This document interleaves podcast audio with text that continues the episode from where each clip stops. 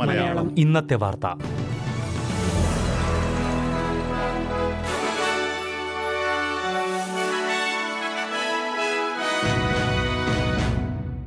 നമസ്കാരം. S B S Malayalam ഇന്നത്തെ വാർത്തയിലേക്ക് സ്വാഗതം.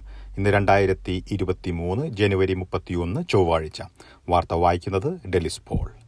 ഓരോ രാജ്യത്തും ഓരോ വർഷത്തിൽ എത്രമാത്രം അഴിമതി നടക്കുന്നു എന്നത് സംബന്ധിച്ചുള്ള സൂചികയിൽ ഓസ്ട്രേലിയയുടെ സ്ഥാനം മെച്ചപ്പെട്ടു. ഓസ്ട്രേലിയ പട്ടികയിൽ പതിമൂന്നാം സ്ഥാനത്താണിപ്പോൾ. കഴിഞ്ഞ വർഷത്തേക്കാൾ അഞ്ചു സ്ഥാനങ്ങൾ ഉയർന്നിട്ടുണ്ട്. എന്നാൽ പത്തു വർഷം മുൻപുള്ള സ്ഥാനത്തേക്കാൾ ഏറെ പിന്നിലാണ് ഓസ്ട്രേലിയ. അഴിമതി കുറവുള്ള രാജ്യങ്ങളിൽ ഒന്നാം സ്ഥാനം ഡെൻമാർക്കിനാണ്. സൊമാലിയ അഴിമതി ഏറ്റവും കൂടുതലുള്ള രാജ്യങ്ങളിൽ ഉൾപ്പെടുന്നു. നൂറ്റി എൺപതാം സ്ഥാനത്താണ്.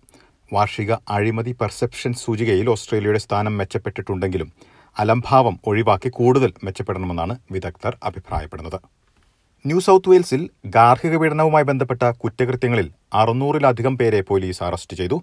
സംസ്ഥാനത്തുടനീളം നാല് ദിവസങ്ങളായി നടക്കുന്ന പ്രത്യേക പോലീസ് പദ്ധതിയുടെ ഭാഗമായാണ് അറസ്റ്റുകൾ. അറുന്നൂറ്റി നാൽപ്പത്തിയെട്ട് പേരെയാണ് ആകെ അറസ്റ്റ് ചെയ്തത്. ഇതിൽ സംസ്ഥാനത്തെ ഏറ്റവും കൂടുതൽ ആവശ്യമുള്ള കുറ്റവാളികളുടെ പട്ടികയിൽപ്പെടുന്ന നൂറ്റി അറുപത്തിനാല് പേരും ഉൾപ്പെടുന്നു.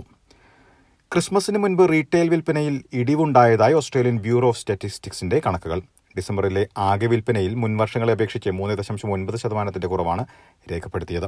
രണ്ടായിരത്തി ഇരുപത്തിരണ്ടിൽ വിൽപ്പനയിൽ കുറവുണ്ടായത് ഈ സമയത്ത് മാത്രമായിരുന്നു.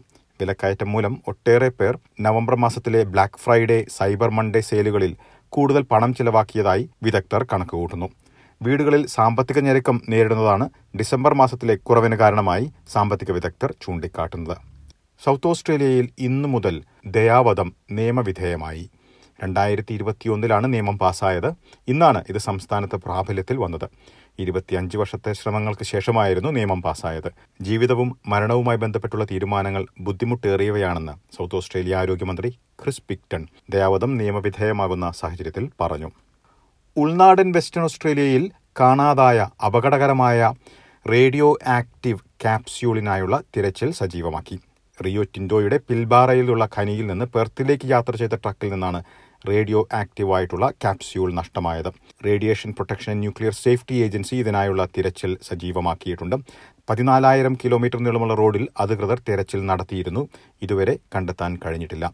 രണ്ടാഴ്ചയായി ക്യാപ്സ്യൂൾ കാണാതായിട്ട്. ഇനി പ്രധാന നഗരങ്ങളിലെ നാളത്തെ കാലാവസ്ഥ കൂടി നോക്കാം.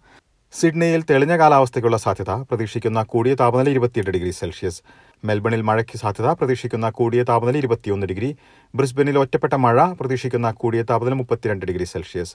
പെർത്തിൽ തെളിഞ്ഞ കാലാവസ്ഥയ്ക്കുള്ള സാധ്യത പ്രതീക്ഷിക്കുന്ന കൂടിയ താപനില മുപ്പത്തിയഞ്ച് ഡിഗ്രി സെൽഷ്യസ്. എഡലേഡിൽ മേഘാവൃതമായിരിക്കും പ്രതീക്ഷിക്കുന്ന കൂടിയ താപനില ഇരുപത്തിരണ്ട് ഡിഗ്രി സെൽഷ്യസ്. ഹോബാട്ടിൽ മഴയ്ക്ക് സാധ്യത പ്രതീക്ഷിക്കുന്ന കൂടിയ താപനില പത്തൊൻപത് ഡിഗ്രി. കാൻബറയിൽ തെളിഞ്ഞ കാലാവസ്ഥയ്ക്കുള്ള സാധ്യത പ്രതീക്ഷിക്കുന്ന കൂടിയ താപനില ഇരുപത്തിയെട്ട് ഡിഗ്രി സെൽഷ്യസ്. ഡാർവിനിൽ ഒറ്റപ്പെട്ട മഴയ്ക്കു സാധ്യത പ്രതീക്ഷിക്കുന്ന കൂടിയ താപനില മുപ്പത്തിരണ്ട് ഡിഗ്രി സെൽഷ്യസ്.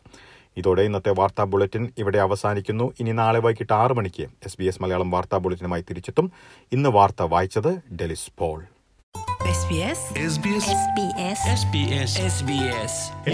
മലയാളം. ഇന്നത്തെ വാർത്ത.